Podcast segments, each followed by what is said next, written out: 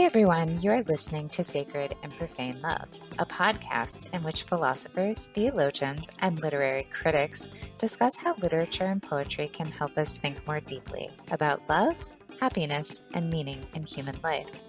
I am your host, Jennifer Frey. I am an assistant professor of philosophy at the University of South Carolina. You can follow me on social media. I'm on Twitter at Jen Frey, and I'm on Instagram at Professoressa Frey. You can also follow the podcast on Twitter at Eudaimonia Pod. In this episode, titled Joseph Conrad's Lord Jim, I speak with National Book Award winner Philip Klay about narrative identity, absurdity, and the difficulties we humans face in our search for the truth. I hope you enjoy our conversation.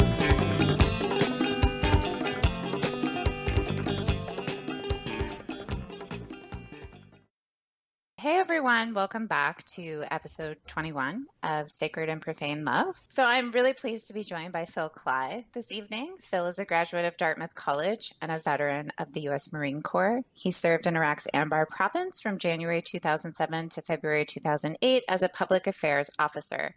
After being discharged, he received an MFA from Hunter College of the City University of New York. He has a best selling short story collection titled Redeployment which won the National Book Award for Fiction in 2014. His writings have appeared in the New York Times, the Washington Post, the Wall Street Journal, Newsweek, and the Brookings Institution's Brookings Essay Series. Welcome to the podcast, Phil. It is wonderful to be on. So I Twitter know you. The nice things about Twitter is that it does introduce you to uh, to cool people sometimes.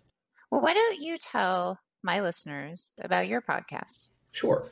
Um, uh, I do it with a, an old buddy of mine, Jacob Siegel, uh, who's an editor at Tablet, uh, really good journalist and, and, writer. He's got a, a few fiction uh, short stories out there, which are worth hunting down as well. And we usually we pair a manifesto and a work of art um, and talk about them both in tandem. Uh, and so it's you know we'll do it's manifesto loosely defined. So it'll be everything from sort of Valerie Solanas' Scum Manifesto, the Society for the Cutting Up of Men, which we paired with Cat Person, Kristen Roupenian's short story Cat Person.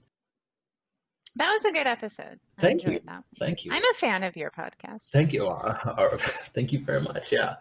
Um, you know, to uh, we did a couple of uh, Schiller's aesthetic letters and Ian McEwan. We did um, um, Alasdair MacIntyre on patriotism. Uh, with, Ooh, is that a new one? I don't think I've. No, that's an old one. And the the oh, work okay. of art was we considered the, the the ceremonial interment of the unknown soldier uh, in 1921 as a work of art in its own right. Um, and talked about those two in tandem. So it's it's a sort of it's a, it's, a, it's an odd project that Jake and I have going that I think is you know we did it so that we would have the kind of conversations that we like having um, that were sort of fitting with the sorts of things we were writing about that would kind of feed our work and also just enable us to talk about you know ideas and art that we loved so.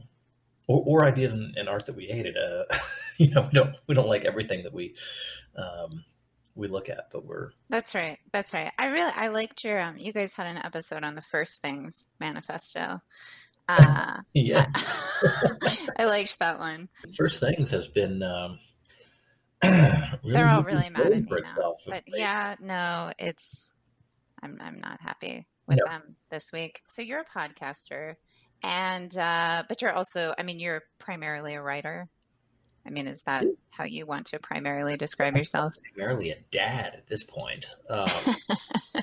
I feel. I feel. Uh,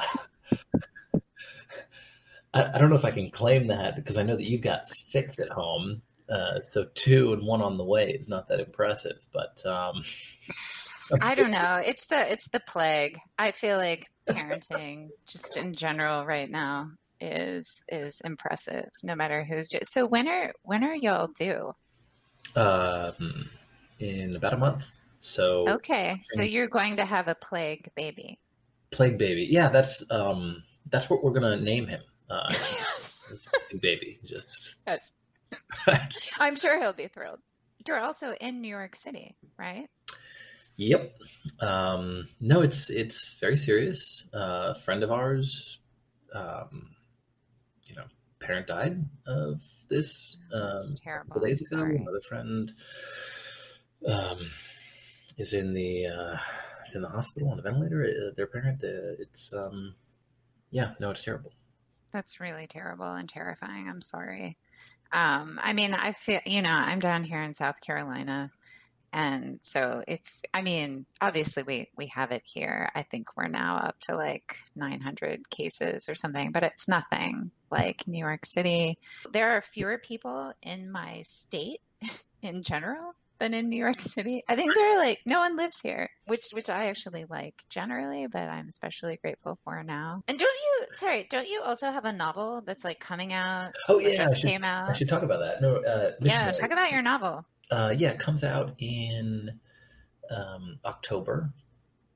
You know, assuming the world still exists, and um, yeah, um, it's mostly set in Colombia, though it also takes place in Iraq, uh, Afghanistan, Yemen, and America.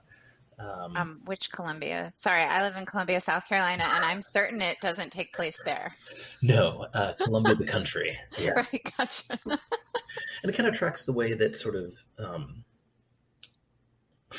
American wars have cross pollinated. So if you, so for easy example, every American ambassador to Colombia post 9 11 has ended up involved in Afghanistan or Pakistan in some way. Mhm. Um, two American ambassadors, they're posting after being the ambassador to Colombia was ambassador to Afghanistan. Uh, and then sort of military tactics and strategies that we've used or sort of developed in Iraq and Afghanistan have been brought to bear in the conflict in Colombia. And it sort of follows two Americans, two Colombians, um, uh, civilians and soldiers uh, whose sort of fates intersect uh, in this one province. Uh, so, you know, it's uh, took me six years to write. Wow. When did you start writing fiction? Oh, I mean, I always, I was always a big reader, which is, I suppose, how the how the how the disease starts. And then I found that like the way that I put could put myself at the most risk, right, and the things that I thought about the world at the most risk, um, whereas the most exposed was by writing fiction, right. Uh, I remember writing a story. We are supposed to do a satire in, in um, my junior year of high school. I went to a, a Catholic high school called Regis. Um, that, Right. uh, you went to this magical high school. I've heard about it. You know who went there? Fauci. You know what? I just I did I did know that. I saw that and I was like, of course they went there. It's like That's right. Yeah, it, it was a magical place. yeah. Um, and uh, I had written this satire. It was like satire dating or whatever, modern dating among teenagers. Um, uh, and that was pretty sort of, in a veiled way, savagely self critical. And also incredibly profane.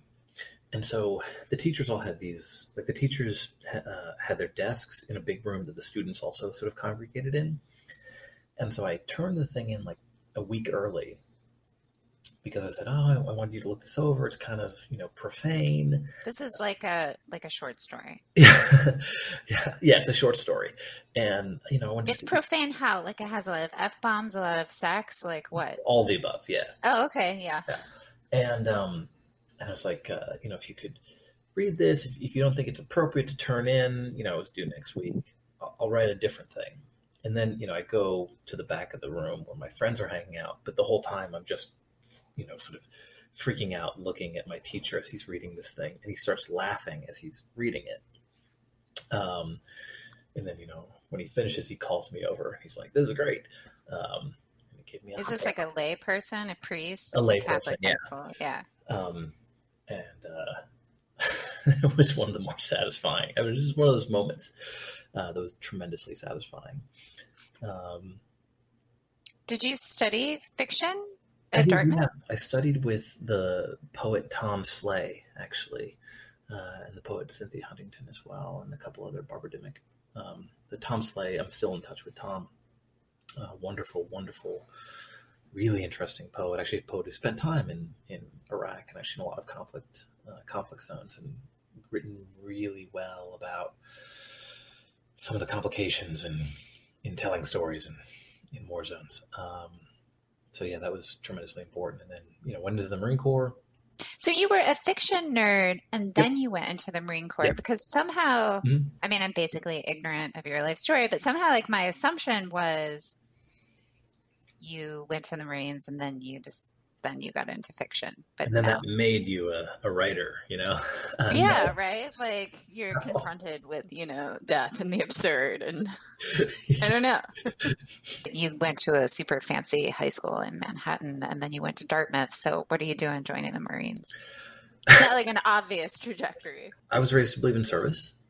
Uh-huh. Um and that was something So you thought it was noble. That's yeah, and that was something the Jesuits, you know, Regis' a sort of unofficial motto is "Men for Others." I went to, I was a freshman in college in 2001, graduated in 2005.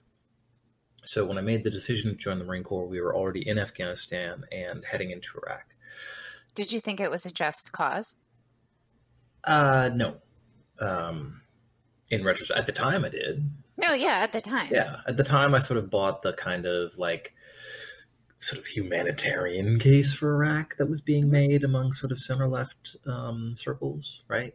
The justice of the war was sort of less the point to me than, you know, we were in it. We're going to, you know, whether I thought it was just or not, we were going there. We were already in Afghanistan.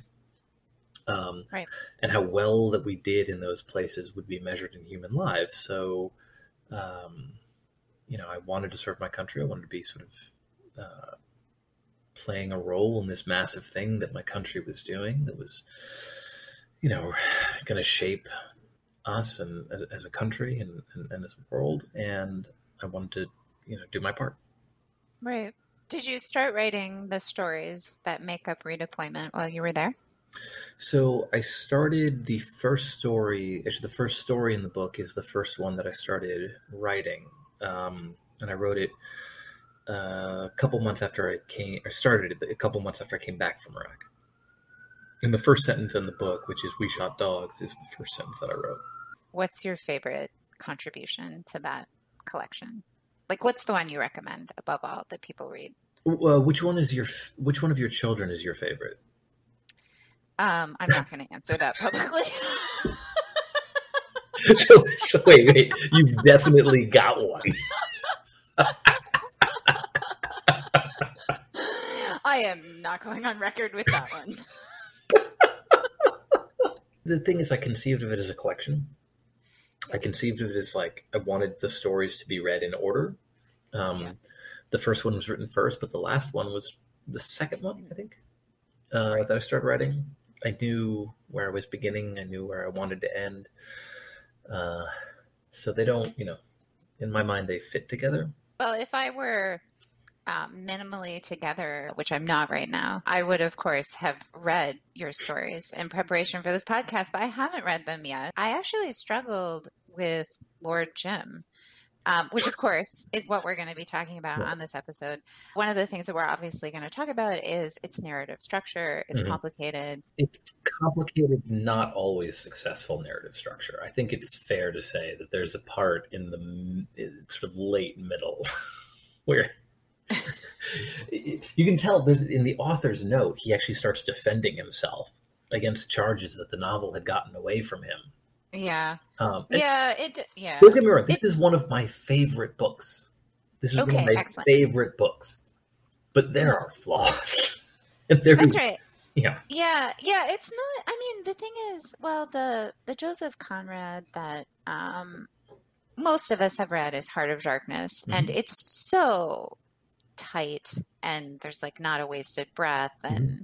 it's almost like poetry um so this this is a really different vibe but i think for me i've just been so distracted and i just i was like struggling to even follow the plot because it's right. like it jumps around in time and then you're like oh wait it's not even the same like who's narrating this thing what's going on um but let's let's just step back for a second and so now i just want to ask you why did you pick a conrad novel and why of all the conrad novels did you pick Lord Jim to talk about with me? I I love Conrad. I do too. Why is he so great? Let's try to put that into words. You think about somebody like George Eliot, right? Mm-hmm. Who will describe a character in their social setting, in their milieu, with such intelligence and sensitivity and just utter perfection. You have these characters who just feel um, like you know everything about them. You understand them and you understand the world. And that kind of style of narration moves in kind of like the the naturalist as you're moving up towards Conrad in time with a, a bunch of writers. Uh, you know, I'm thinking like McTeague uh, from Frank Norris or Stephen Crane, for whom like you got like 19th century positivism and these ideas of, of sort of science as being able to pin down everything, including the human. So they're looking at at, at um, society, and they'll describe human beings in these ways that sort of really rich and interesting, but also sometimes you feel like the human beings in their works are um, sort of like, you know, pinned like butterflies to a board, right, and dissected. And when you read Conrad, he has all of that sort of rich understanding of the ways that the sort of sociological conditions inform people and the extent to which we are really, really dependent upon culture and society and those around us and the groups that we're with and the settings that we're in. Um, and yet, the characters are free. They're human beings there are there there are gaps. There are things that he's always pushing you towards, um, where that sort of like sort of confident, sort of positivist inflected sort of ability to pin somebody down with utter perfection, um, where he'll just prick it and they'll pop like a like a bubble. Actually, there's a there's a good um, there's a good example of this early on, and maybe this will give you sort of an idea of what I'm what I'm talking about. But there's a so the the first part of the of the novel is about this guy Jim, um, who I suppose we should say spoilers, um, but he's on this ship called the Patna, and because of a sort of a, absurd sequence of events, he does something shameful, right? Though it's very clear that almost anybody, and he'd always imagined himself as a kind of person who would do something heroic um, and was sort of had these fantasies of, of, you know, when the moment came, he would show his stuff. Well, yeah, he's out on the scene to like have great adventures and be a exactly. hero. Yeah. He's a romantic. Um, and then when the time comes, he fails. But the reason that he fails is because sort of fate has conspired so cruelly and so bizarrely that almost anybody would have. And mm-hmm. he is then, there's a sort of trial uh, of mm-hmm. sorts uh, with other seamen who have to uphold the sort of code of the seamen because uh, the crew of the Patna, which it seemed like it, is, it, it, it had been about to sink, had all fled, leaving their passengers on board, including Jim um, though you know his circumstances were somewhat different different from the others. And one of the people running this tri- uh, trial is this guy Brierly, who is interrogating Jim, and you know it's his job to represent the code of the seaman that Jim has violated and punish him essentially.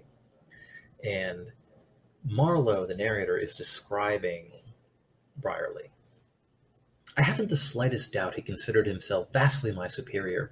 He did not despise me for anything I could help, for anything I was, don't you know? I was a ne- negligible quantity simply because I was not the fortunate man of the earth, not Montague Brierly in command of the Ossa, not the owner of an inscribed gold chronometer and of silver mounted binoculars testifying to the excellence of my seamanship and my indomitable pluck, not possessed of an acute sense of my merits and my rewards, besides the love and worship of a black retriever, the most wonderful of its kind for never was such a man thus loved by a dog.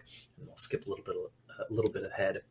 he talks about like even despite the fact that this guy didn't think Marlowe was up to snuff, he liked him. I've never defined to myself this attraction, attraction to Brierly, but there were moments when I envied him. The sting of life could do mo- no more to his complacent soul than the scratch of a pin to the smooth face of a rock. This was enviable. As I looked at him, flanking on one side the unassuming pale faced magistrate who presided at the inquiry, his self satisfaction presented to me and to the world a surface as hard as granite. He committed suicide very soon after.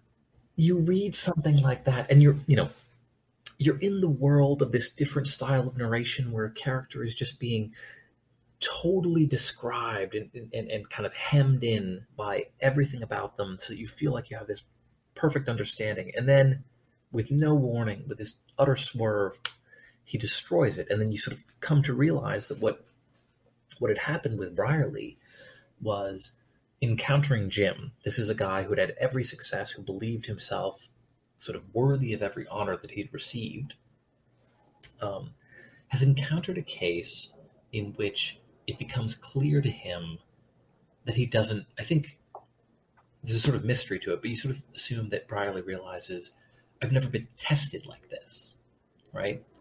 Um, and it destroys him.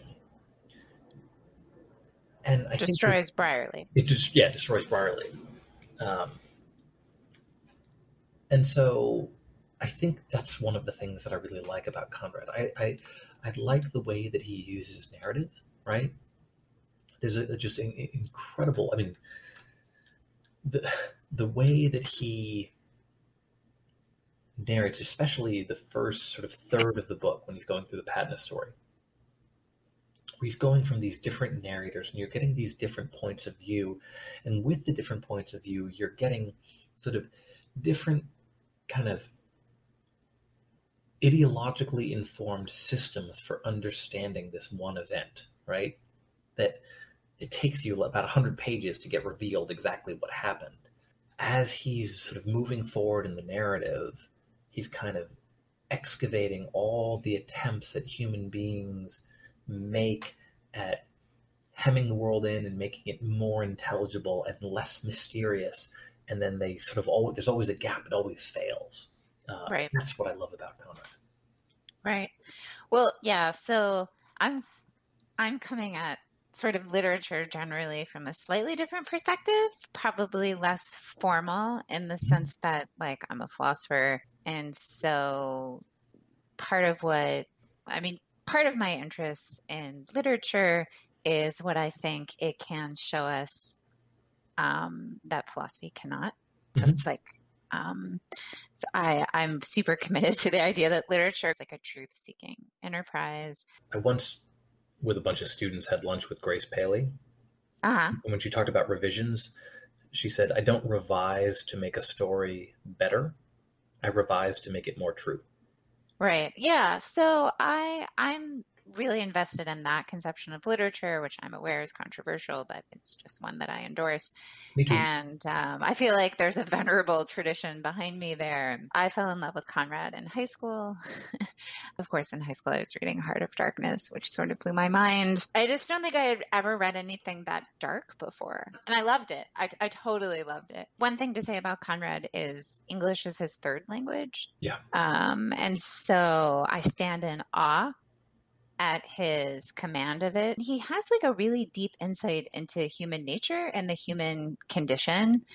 And in all of his novels or novellas, he's like trying to get at some some aspect of it, you know, is sort of salient. And it strikes me in my limited capacity as reader of, of Lord Jim this time around, one of the main things that he's on about in this novel is one, you know, that that human beings want to know what's what's true. Like they they they want to get an account um, for themselves, for others. They want to have like a story about themselves and how hard and complicated it, it is actually to know what really happened. I think he would say that wanting to know what's true and having a story about it are two different things, right? I mean, un- unless we have an agenda, unless we're trying to falsify things for, for some reason, right? We're, we're trying to give a, f- a faithful account. But I think, and even when we try to tell the story of our own lives, and in some sense, you know, we're trying to give a, a faithful account, but like it's a really fraught enterprise, it turns out. Self knowledge is really hard. But I think one of the yeah. things about Lord. I was bound to him in the name of that doubt, which is the inseparable part of our knowledge. Yeah, I mean, I think self knowledge is, is part of the issue here. I have this little quote here No man ever understands quite his own artful dodges to escape from the grim shadow of self knowledge. Yeah, like, that's one great. of the best lines in the whole book. Even further than that in Lord Jim, there's there's a real difficulty about saying like who Jim is even from an external perspective. The way that it's told in the novel is in these like it starts out in like a, in a third person perspective where you you get that kind of traditional depiction of Jim and who he had been beforehand, and then um, and then it switches to Marlowe as a narrator, uh, and it's the first novel I believe that he was writing in Marlowe's voice. Uh, starts telling the story and getting accounts from other people, and then having encounters with Jim, and there's this Patna incident, which is sort of the talk of of uh, the town, but which it takes you know about hundred pages to fully reveal what exactly happened. And basically, Jim, who was this kind of romantic guy who joined, uh, you know, gone off into the seas in order to have adventure, who'd always believed himself to be a you know, courageous sort, and was also, and Cover makes this very clear, he was the kind of guy who, just by looking at him, you knew this was the kind of guy you could trust. You know, like just by looking at him, he just was one of those solid dudes who you sort of felt like in a moment of crisis, I could count on him, right? Well, there's this common line, right? He's one of us. He's one of us. That's the other thing. Yeah, he's one of us. What that us means sort of sometimes shifts depending on uh, on on where it's said. And Jim gets on this boat, which is uh, captained by a loathsome G- fat German captain and like a drunken first mate. Uh, and it's a pilgrim ship for of pilgrims going to Mecca, mm-hmm. and it hits something in the water.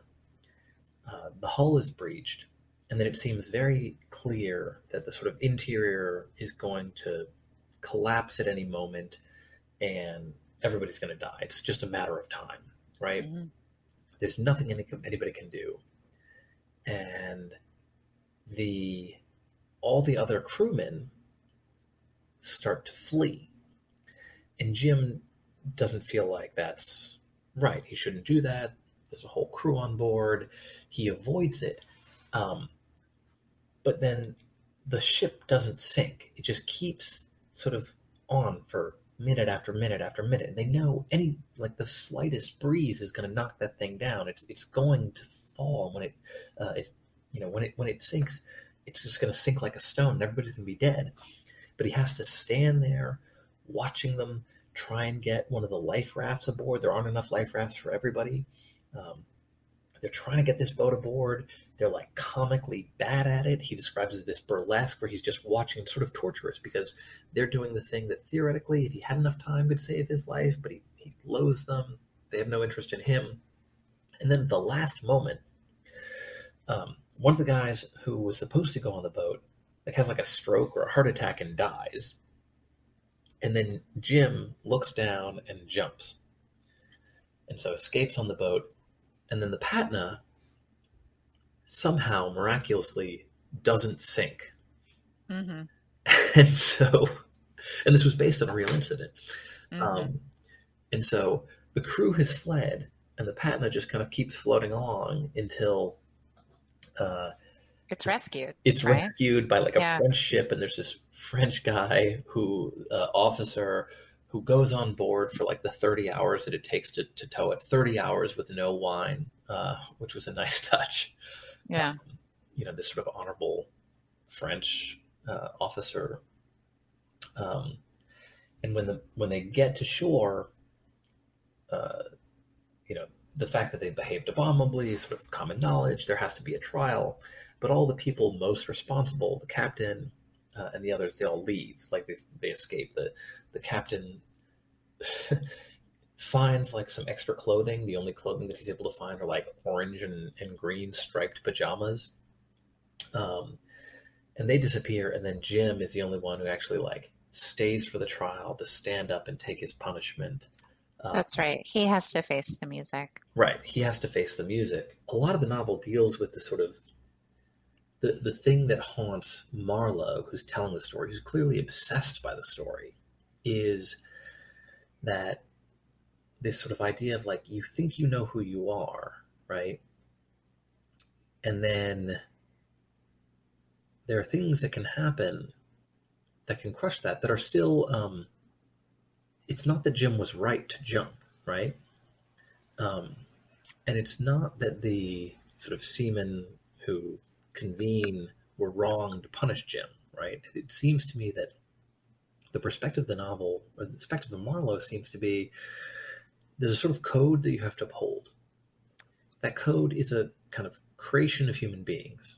It's valuable, it's meaningful, but it is sort of, in some ways, false or not adequate to um, all of reality, which is always going to be more chaotic um, than any kind of system that you can put on top of it. And yet, nevertheless, you're going to need to live your life by some sort of uh, code or meaning of purpose. It strikes me that one of the persistent themes of the novel is this idea that a catastrophe, some some kind of unexpected catastrophe, is like a truth revealing thing. And in particular, what a catastrophe does is reveal your character yeah. to yourself and others. And in Jim's case, you know, he's he's this romantic. He he sort of reads these adventure stories about the sea as a kid and he's like, "Oh, I'm going to go out there and prove my stuff." And then when it comes time um, to do that, he's not virile and manly and brave um, he's a coward who abandons, but, but he abandons basically a bunch of pilgrims seeking right. salvation. um, and and it's this. I, I mean, you know, it's a it's a it's a kind of crisis, but then he's also the one that is left with the weight of the responsibility of this failure. And I think that like somehow this has to be part of the the broader theme of like you know what it takes really to get at the truth. Sometimes it takes a lot of external pressure and sometimes the truth is actually like pretty unpleasant. You think that you want to do this like manly stuff but it turns out actually actually you don't. Or you think it's going to be this way because you read about it and it seems right. so awesome. Somehow it reminds me of Madame Bovary. is sort of like she thinks, like she reads all these stories, you know, mm-hmm. as a young girl. Like, I think that like romantic love is going to be this way, right? And then it's, wow, it's really not. There's something about catastrophe here that's really important to Conrad. Um, and, and part of it is that you never know when a catastrophe is coming right? And you never really know um, who you are until, like, you can have all kinds of you can, you can have a fantastic imagination about what you would do in a catastrophe and what it would be like, but you don't actually know until the catastrophe hits. And then mm-hmm. sometimes it's like really surprising. The novel doesn't seem to, it doesn't want to, it doesn't want to hang Jim by how he behaves in that moment, right? Because um, you you talked about this notion of like the catastrophe, and then you sort of see, you know, what stuff we're made of, right? And yet, Marlowe, the reason I think that Marlowe is terrified by Jim, or not, is, is so drawn to him, is because it, because he's one of us, right? Because he doesn't necessarily think this has revealed Jim's character so much as this is a sort of thing that any of us can fall into, right? We can we can be Brierly, right? And have the perfect life and succeed in every test that is thrown before us. And yet you never get to master your fate. So there's a there's a kind of later in the novel. So after this, the first part of the novel, Jim goes on uh, to this other. Is kind of floats through um, different port towns, right? Uh, and then eventually, Marlowe helps him find a job in this very sort of remote area where he is able to sort of achieve a degree of respect and he behaves bravely and um, and almost sort of masters his fate. And there's this sort of continual refrain towards the latter part of the book about how you know Marlowe thought that he had indeed mastered his fate right? That that um, that sort of fate was you know this sort of belief that maybe if you have the right character the character could be destiny. If your character is good enough you could actually sort of avert catastrophe or not necessarily even catastrophe but avert shame right? Mm. and that is ultimately not up to jim. Yeah it's interesting. I mean i'm for maybe obvious reason I'm always thinking of Aristotle, and uh, so so Aristotle in the Nicomachean Ethics in Book Eight, he's it's in a discussion of friendship, and of course, all of the Nicomachean Ethics is about what it takes to be happy. Everybody wants to be happy, like that's the goal. He's like, well, you know, actually, you might have all that it takes, and it's just all going to go to hell. And his example is King Priam so he's like, you know, Priam was a was a was a great man and he had everything that you could want and look what happened to him. And that's just something that can happen. So that is sort of Aristotle signaling that there's a bit of luck here. I don't know how Aristotle feels about it, but in his discussion there's no hint that like King Priam went down in shame. I mean, mm-hmm. maybe he does think that. I mean, it's certainly a, a very plausible reading that that he would have died, you know, feeling deeply ashamed. This is like the stuff of Greek tragedy, right? It's not really up to us in the end, and it might go to hell, and, you know, that's just the way it is for the human. I don't know. Maybe Lord Jim, is it tragic? Is this a tragic novel?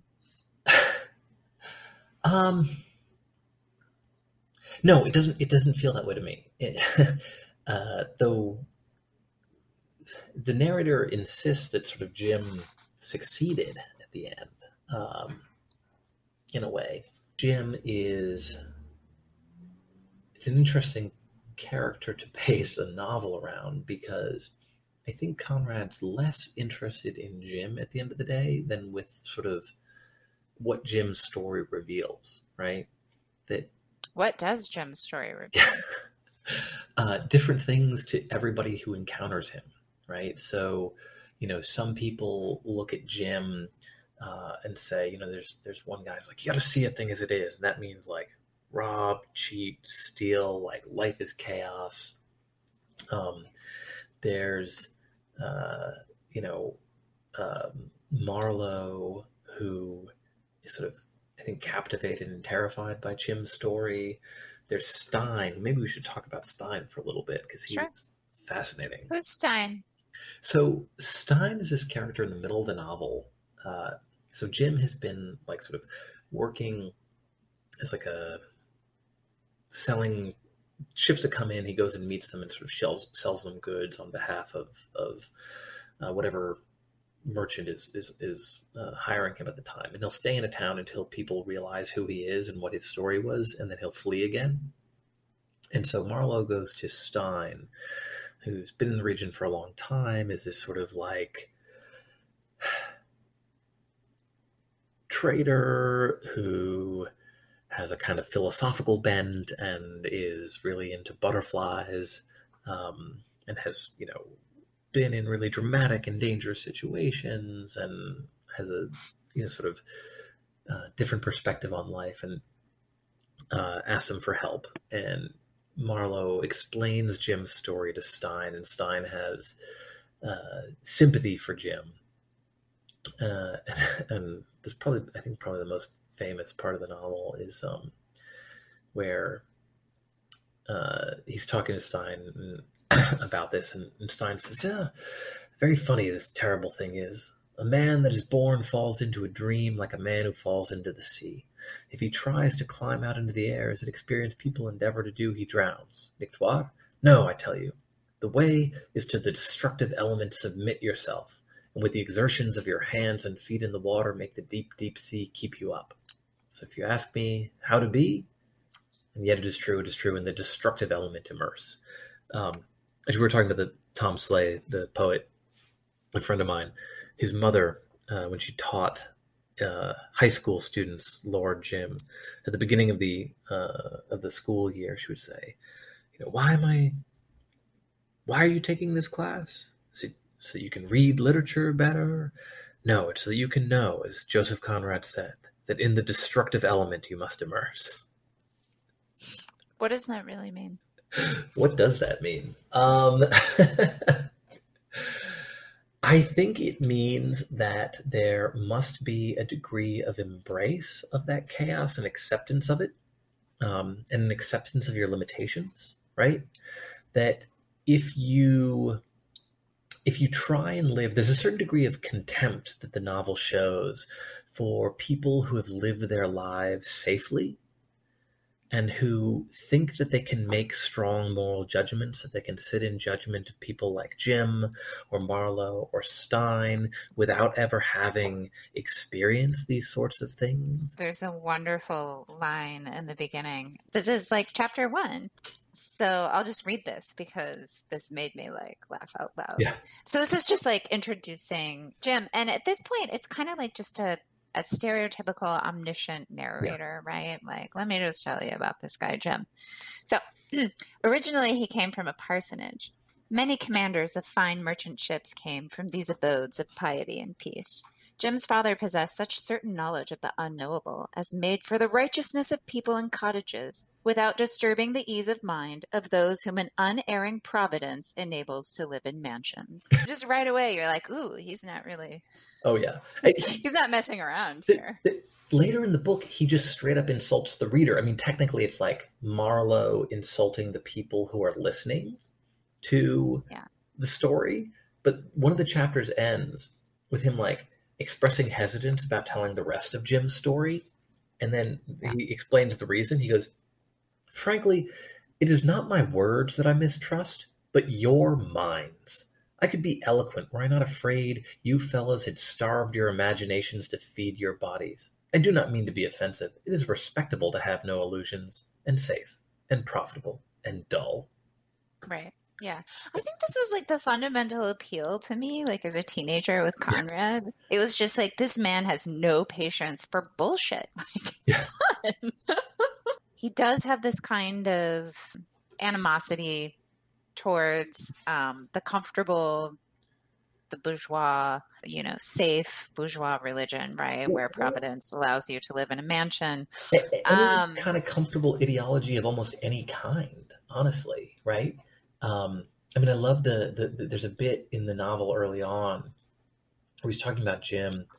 Um, uh, and, and one of the things he likes about them is he's like, um, you know, I liked his appearance. I knew his appearance. He came from the right place. He was one of us, right? And so you can tell, uh, you know, he stood for all the parents of his kind, for men and women by no means clever or amusing, but whose very existence is based upon honest faith and upon instinctive courage. I don't mean military courage or civil courage or any special kind of courage. I just mean that inborn ability to look temptation straight in the face. A readiness unintellectual enough, goodness knows, but without pose. And then he says, um, in unthinking and blessed stiffness before the outward and inward terrors, before the might of nature, the seduction, the seductive corruption of men, backed by a faith invulnerable to the strength of facts, to the contagion of example, to the solicitation of ideas. Hang ideas! They are tramps, vagabonds, knocking at the back door of your mind, each taking a little of your substance, each carrying away some crumb of that belief and a few simple notions you must cling to if you want to live decency, de- decently and would like to die easy. Yeah, so what's really going on there? I had I had that passage marked and I was kind of like, you know, I don't really know what's going on here. So you you tell me. So I think that um throughout he has a sort of he has a distrust of the kind of comfortable bourgeois religion that's represented by Jim's father, right? Who he can never return to, right? Because Jim has shamed himself. He has a respect for the the code, I guess, of yeah, the code of the sailors. Like he he he respects it, but he understands it's sort of false, right? It's it's never it's a kind of broad thing that is never actually going to capture the irreducible human complexity of a human being in a specific embodied situation, right? Um, you know, there's a there's a uh, Robert Penn Warren essay in the Sewanee Review on Nostromo, where Warren, uh, talking about Conrad, wrote, "The last wisdom is for man to realize that though his values are illusions, the illusion is necessary."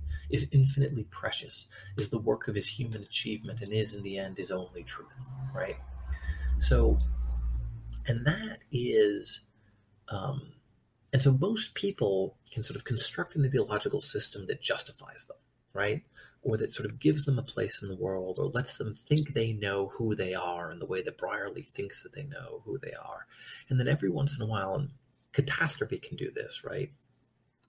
You come upon extremely specific, pressurized situations where those ideological systems that you construct to help you navigate through the world, that you need to construct to help you navigate through the world, don't work. And what you're left with is human choices. Um, what would it mean for them to work? What would what are the success conditions?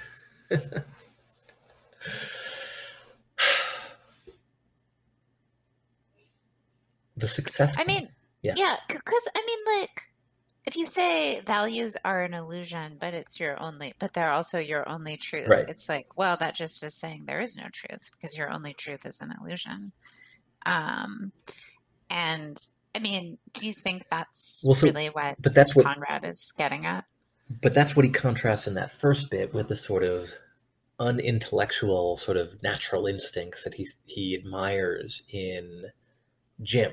So towards the end of the novel, he gives you a kind of like um, false double of Jim in Brown. Hmm. Um, so Brown is a pirate. Yeah. Right? Yes, he is. Yes. So Brown has fled. Um, he's afraid of prison, uh, stolen a ship, and he ends up in Patusan, which is where Jim has kind of established himself, where he's uh, with the, you know, with the local girl, um, where he's got the friendship of like this one chief's son. Um, he has respect, and Brown uh, enters his place uh, and sort of gets into an armed standoff with the locals and with Jim. And Brown uh, kind of torments Jim by trying to argue his case in terms that Jim that would sort of like be perfectly calibrated to appeal to Jim.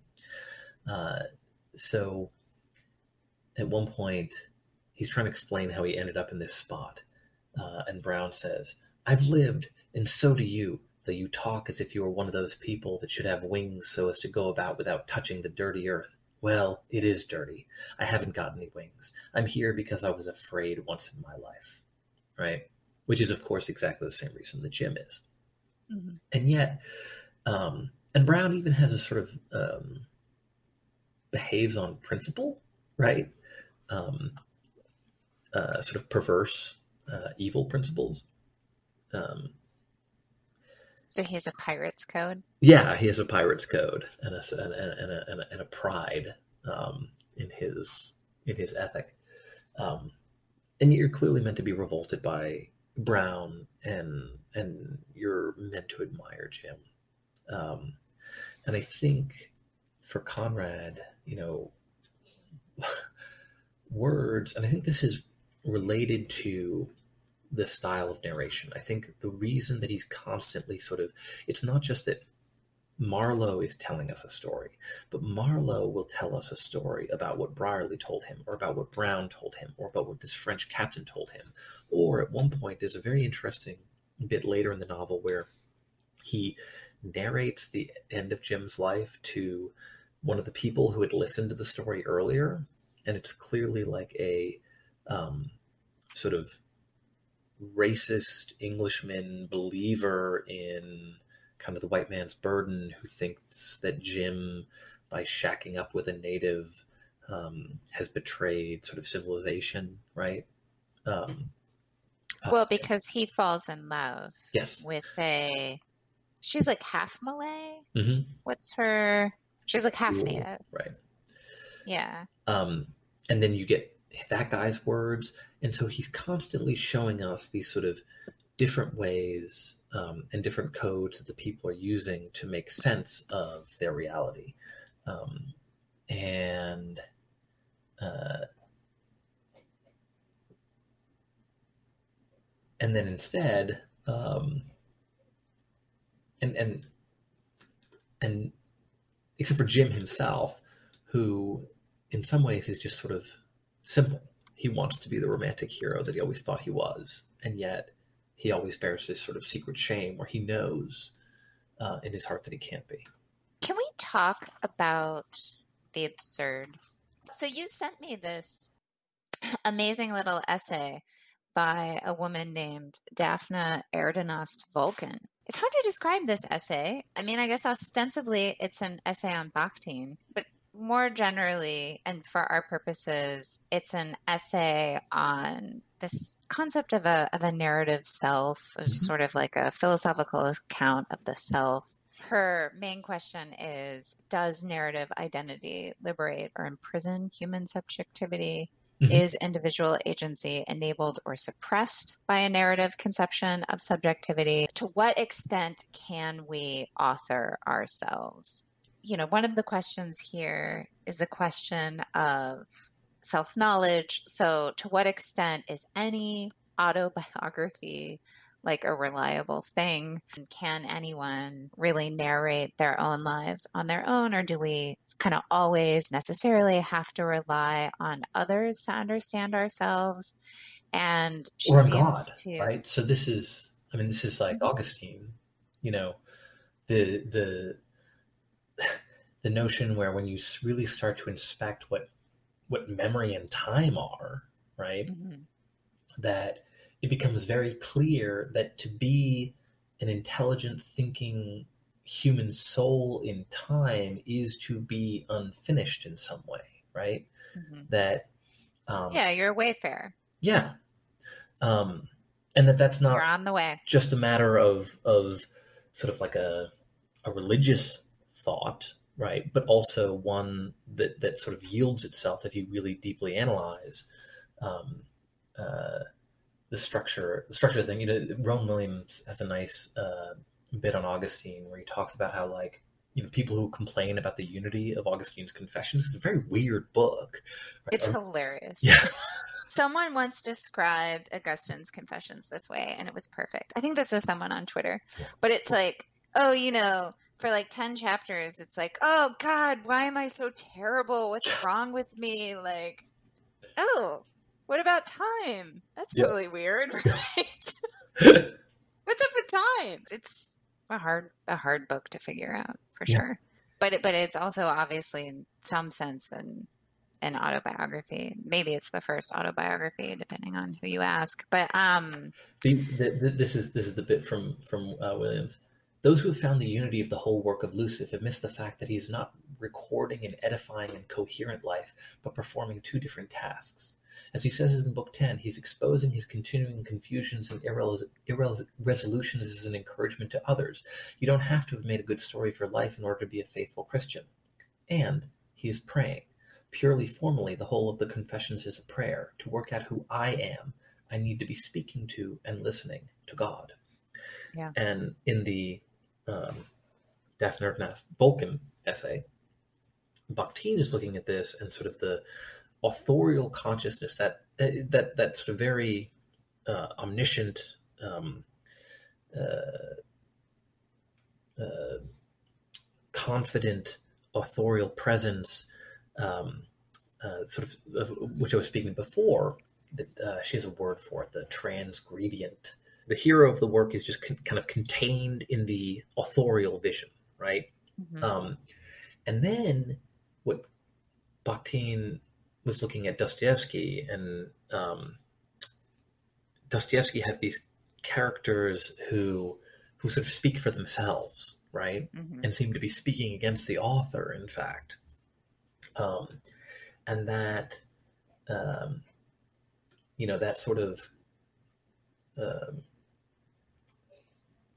ability of of Dostoevsky to have this sort of um, authority that he sees in a certain way, right? Where he's not trying to put this sort of uniform construction that will contain his characters and their ideologies within one overarching uh, sort of framework that will kind of comfortably interpret everything for the reader.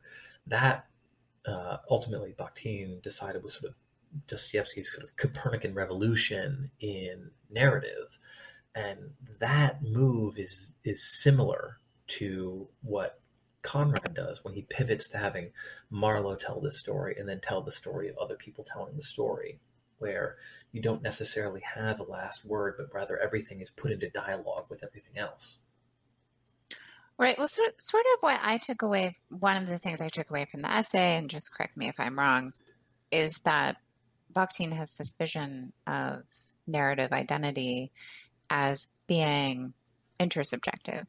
Like it's so so there's a there's a conceptual or a logical priority given to the intersubjective over the subjective. Yes. so so that like your subjectivity is constructed through intersubjective exchange or transaction or dialogue. Yep. Is that right? Yeah. I hadn't thought about it as applied to literature right i was reading lord jim and I'm not in the best frame of mind and I'm like annoyed. I'm like, ah, it's sort of like the first time I read um, the Brothers Karamazov mm-hmm. and and you know, I'm like, oh, it's like an important book, but like, why is it so boring? and like, why? Why does everybody have like five names? Just have a damn name. Just stick to your name. I'm confused. and so I do think it's a novel that you know is very demanding. It requires a lot of patience. Like you really got to pay attention, which I mean, obviously, if you're a careful reader of fiction, you got to pay attention. If that's the point, right? I mean, that's that's important. That's deep. If the point is just that, look, in order to understand like who this guy is and what actually happened and what we're supposed to think about it, you actually have to have a bunch of different perspectives. But I mean, but look, is that the point? She doesn't take a position, certainly not about this novel. I mean, no. it's just all sort of like yeah. at a at a very general philosophical abstract level but just specifically when applied to lord jim i mean is that what's going on and, and this novel is is the eye that that's sorry the essay is the eye that tells itself by daphne erdinast-vulcan um yeah i mean i think that is like one of the things that it's not just that you sort of get to the truth through differing perspectives in that way but that sort of um that's a large part of what makes up human beings, right? Habit, habit, necessity. Do you see the eyes of others? Is something that the the French officer who behaves honorably um, tells him that that's, um, and then you know the sort of uh, nadir for Jim is not actually the trial necessarily so much as when he's on the boat after having jumped, and it's just him and these other um, sort of terrible seamen um, mm-hmm. alone. Uh, he says, "Trust a boat on the high seas to bring out the irrational that lurks at the bottom of every thought, sentiment, sensation, emotion."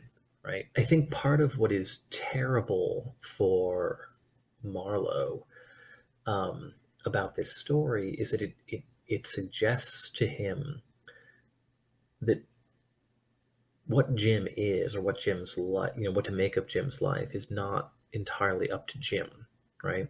I mean, sometimes you hear like these like platitudes, like, "Oh, you know, you you write your own story," and I'm like, "No, you don't. Right? You don't. I mean, you don't. Um, you absolutely do not. That's not to deny your your beautiful, wonderful freedom. You are free, but you're free within like a lot of stuff that wasn't up to you, including your nature. Like right. you didn't choose to be human, which actually is incredibly confining and weird, and in some ways, kind of terrible. Like it's a, it's a, it's a wonderful, terrible. But like, you know, if we're up to me, I'd be like, I want to be an angel. Yeah. really, you know, like the human, jeez. It's not totally up to you. I, I really like the way she put it at one point, sort of like in a more, she says, we are, to put it briefly, authored, configured by an internalized other in much the same way as a hero is authored by the writer of fictional narratives. That being a way of describing like Bakhtin's insight. And I like that. I think there's something deep and important there. Yeah. One of the things that comes out in the essay is this, you know, the problem of self knowledge in terms of my subjective first person experience, right? I'm thinking of myself as subject, but I can also sometimes see myself as an object. And it's a bit uncanny, actually, whenever I kind of objectify myself. So, like Walker Percy talks about this a lot it's a, it's a theme in his fiction, but he talks about it in his more philosophical essays, right? Where he's like this uncanny experience of seeing yourself as an object when you like actually see yourself as other people see you. And he's like, it's really actually like pretty horrible and horrifying. And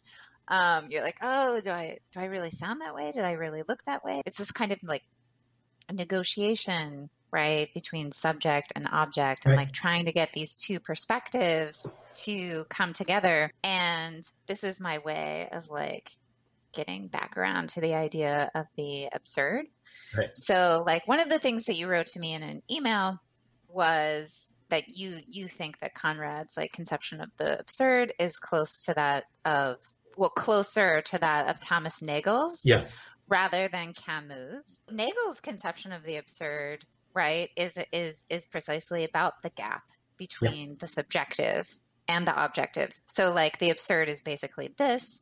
Subjectively speaking it seems like what happens to me is like super important right. right? Because it's me. We care. It seems like it really matters. Like i really care. Mm-hmm. but then from an objective perspective it's so obviously meaningless right? i mean you're just like a peon a grain of sand on the beach a drop of water in the vast ocean like you know, it doesn't matter. So there's like this huge gap. And that's the sense in which your life is absurd. There's a bit from his essay, which is great. Each of us lives his own life, lives with himself 24 hours a day. What else is he supposed to do? Live someone else's life? Yet humans have the spe- special capacity to step back and survey themselves and the lives to which they are committed with that detached amazement which comes from watching an ant struggle up a heap of sand Without developing the illusion they are able to escape from their highly specific and idiosyncratic position, they can view it subspecies aeter- uh, aeternitas, and the view is at once sobering and comical. And that, to me, is why you know, you know, we talked a little bit about Camus, and I love Camus. Nagel, in this very sort of, um, you can sort of see him having a little twinkle in the eye, just like puncturing Camus' bubble. Um, you know, sort of, and he argues that for Camus, the problem is that the world is, um, you know, sort of is absurd, right? That the world does not fit itself to human desires.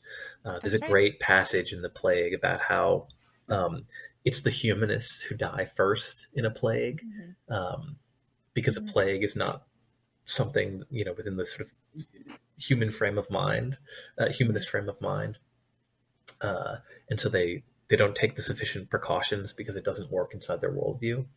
Um, and uh, so Camus, on not on uniformly good, good grounds, rejects suicide and the other solutions he regards as escapist. What he recommends is defiance or scorn. We can salvage our dignity, he appears to believe, by shaking a fist at the world which is deaf to our pleas and continuing to live in spite of it. This will not make our lives unabsurd, but it will lend them a certain nobility. And then mm-hmm. Goes, This seems to me romantic and slightly self pitying. Our absurdity warrants neither that much distress, distress nor that much defiance. Uh, he goes, it's argue. the rebel. Yeah. yeah. I mean, you just have so yeah. So for for Camus, the gap is between the way you are constructed mm-hmm. as a human being. So you're a rational thing. Yep. You want things to make sense, and you're confronted with a world that is simply unintelligible. Right. Right. I mean, who is who is Camus' hero? It's Sisyphus. Right. Right. I mean, Sisyphus is engaged in this eternal meaningless, completely right. meaningless activity. But he's, you know, what's the famous line? We must imagine Sisyphus happy. Right. Like, and of course, Sisyphus was this um, guy who was um, punished by the gods to roll a rock, a, a really big rock, up a really big hill. And then once he gets to the top, it's just going to go back down and he just has to do it over and over again for eternity. Um, that seems really unattractive to a human being. Why? Because humans want to engage in activities that are meaningful, that seem like they have a point or a purpose. And this is like the most purposeless unfulfilling. There's no consummating moment yeah. this activity. There's no telos that's ever reached. You're just doing this over and over again. You know, it's like raking the leaves. They're just going to come back. It's terrible. So that's the gap. It's yeah. a different gap. Even if the world made sense, it still are still there would be that sense of absurdity right? You might actually have, like, from your perspective, a totally meaningful life. Like, maybe you, I don't know, you ended apartheid or something. It seems like you're important, but you didn't. Because, like, objectively speaking, who cares? Right. The Nagelian picture is less serious. I mean, you know, Camus is sort of it's, sometimes comically serious. It's like really super serious. It's sobering and comical at the same time. Yeah. And and like whereas for Camus it's like just kind of funny. Conrad is actually really funny, right? And really yeah. funny in the dark points. I mean, the the the episode of the of the Patna is utterly ridiculous, right? Um, right. The characters are ridiculous. Um, the the um, you know the the drunken um, you know first mate who uh, you know the doctor examines him and he's like, a tremendous, one of the most incredible specimens I've ever seen. You know, like purely mm-hmm. from a mm-hmm. medical standpoint, you know, mm-hmm. like, right. Um, you know, the, the, the captain, his striped pajamas and, you know, the description of the, of them trying to get off the boat is, you know, it's like a, a Three Stooges routine, right? Right. And it's also the great tragedy of, of Jim's life and utterly harrowing to Marlowe I mean, does Conrad think that the human condition is absurd and the best thing we can do is laugh it laugh it off? I don't. I mean, you don't. You don't. You don't get that sense, like no. say at the end of Heart of Darkness. No, no, no. He doesn't. He doesn't think just because it's comical doesn't mean you laugh it off, right? Like you still need to struggle, right? You need to immerse yourself in the destructive element. You need to go out there. You need to challenge yourself. You need to um, immerse yourself in the destructive element while never once believing that you can actually master it, right? That sort of if you think like Brierly, you've mastered your fate, you're living in in delusion. Um, and yet also, you know, thinking that it's important, not succumbing to the sort of the the Browns of the world or Chesters who think that um, the essential absurdity or of the world or the kind of the ways that sociological conditions can can propel us to dishonorable action or somehow justify you know justify yourself.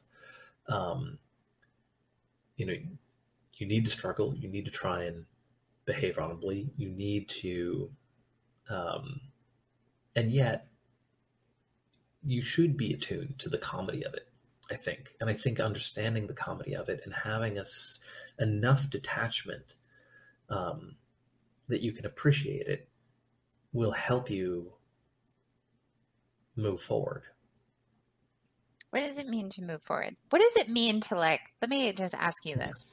What does it mean for Conrad to like come to self knowledge? Because, like, you know, I can say pretty confidently for someone like Augustine to come to self knowledge right. is to see that you're a sinner, to see that you need God's grace, mm-hmm. to see that everything in this life is just a, a, a foretaste of, of something much better, blah, blah, blah, blah, blah. Right. Um, you're a needy, dependent thing, but like ultimately your perfection consists in love of God. What is what is that it? Discussion with Monica, right? Yeah, I mean, what does it really mean for Conrad? Like, what what are you going to come to see if you come into self knowledge as a human being? It's not that you're a wayfarer, a pilgrim on his way to salvation. I think that would be like too comfortable for him. It would be. It's yeah. It's, too, it's, it's a happy ending in a way. Yeah. So there's a bit where he he argues that um,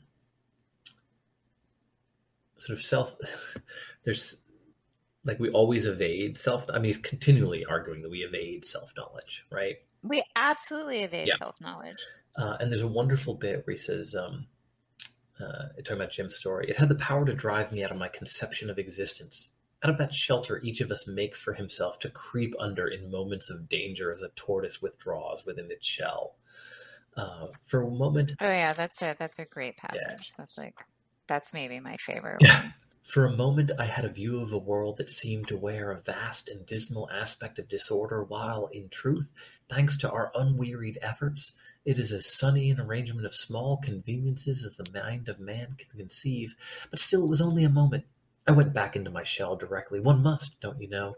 Though I seemed to have lost all my words in the chaos of dark thoughts I had contemplated for a second or two beyond the pale, these came back too very soon for words also belong to the sheltering conception of light and order, which is our refuge. Conrad has, um, you know, you know, we're never at rest until we find rest in God. Um, I think the most that you can get in Conrad is you sort of live your life according to that conception that you know is sort of false or insufficient in some way. You you try and hold fast towards those principles that guide you a little closer to truth or beauty or um, whatever it is. It's you know because he's not a nihilist. He believes that the choices that these people make matter, right? Um, but he thinks that it is ultimately too mysterious, too strange, um, and ultimately too frightening for us to really hold on to it for any for any length of time. Um, and in that passage, he suggests that it's you know ultimately beyond language. Well, I think Conrad has a really clear sense of good and evil. Yeah, I think that he has a sense of the profound extent to which human beings can be evil. I think he also has a sense of the transcendent, mm-hmm. even though it's not it's not God, right? Um, we had approached near to absolute truth, which, like beauty itself, floats elusive, obscure, half submerged in the silent, still waters of mystery. Yeah, so, right. So their transcendent tracks the old notion of the transcendentals, yeah. right? Truth, beauty, goodness and things that transcend our subjective perspective, things that we strive imperfectly to get, things that are hard for us to get, things that we're meant in some sense to attain by our nature, things that are real, right? They're not illusions. Right. Whereas Heart of Darkness is about how hard it is to hold on to the good. Lord Jim strikes me as more about how hard it is to to get at the truth, right? I mean, it, it's it's obscure to us. It's shrouded. It's yeah. difficult. Our best efforts sometimes fail. It's confusing. Like we don't really know. And somehow I was thinking like all of that was like baked into like the weird complicated narrative structure and and also kind of the weird ending. I mean, it has kind of a weird ending, but you know, it's it's also there in Heart of Darkness, I mean, there's there's a lot of stuff about truth in that in that book too. I mean, because you know, the end of the story is is like a lie. Yeah. It ends with a lie. His last words right? were your name. Yeah, right. which is crazy. Yeah. The thing that really attracts me to Conrad, I think his sense of like the limits of right. human beings. Right. Right. I mean, he's like so aware of how limited we are. Um and and and yet like we have to we have to strive for something that like we're not really set up to get but like you gotta you gotta try exactly yeah and you sort of create systems for understanding the world right as you move through as you move through it that are necessary but nevertheless don't actually sort of exhaust the the, the mystery at the heart of existence and when we try to grapple with another man's intimate need that we perceive how incomprehensible, wavering, and mystery are the beings that share with us the sight of the stars and the warmth of the sun. It is as if loneliness were a hard and absolute condition of existence. The envelope of flesh and blood on which our eyes are fixed melts before the outstretched hand, and there remains only the capricious, inconsolable, and elusive spirit that no eye can follow, no hand can grasp. Yeah. It's nice. It is nice. So let me ask you uh, we're gonna have to like end this soon because yep. it's uh, we've been talking a little while. So, what do you think? So, it seems like um, we're all kind of in this for the long haul. Um, it's a little terrifying, actually, to think about how long I'm going to be stuck in my house. um, I can't. I, can't I, I seriously, I can't think about it too much. I basically the way that I'm coping is that I take my life in very discreet, small chunks, two days at a time. That's, That's the way about, to do it. That's as best as I can do. What do you recommend for quarantine reading? Besides, obviously, Lord Jim. Well, there's the Decameron. Why uh, should we read that? Why is that a good plague reading? Well, it's set during a plague. That's Boccaccio. Yeah. In case people don't. Um, and who doesn't like bawdy tales during a plague? Yeah. Uh, the Magic Mountain. yeah, yeah. Um, Thomas Mann. Give us like a wild card one. Yeah.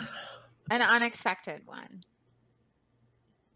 I'll give one. I think people should read Walker Percy's Love in the Ruins. It's crazy and it's really long and it's complicated and it's it's it's a little bit apocalyptic. Lawrence Joseph, um, who is a wonderful poet, just came out with a book of poems, selected poems, A Certain Clarity, and um, I think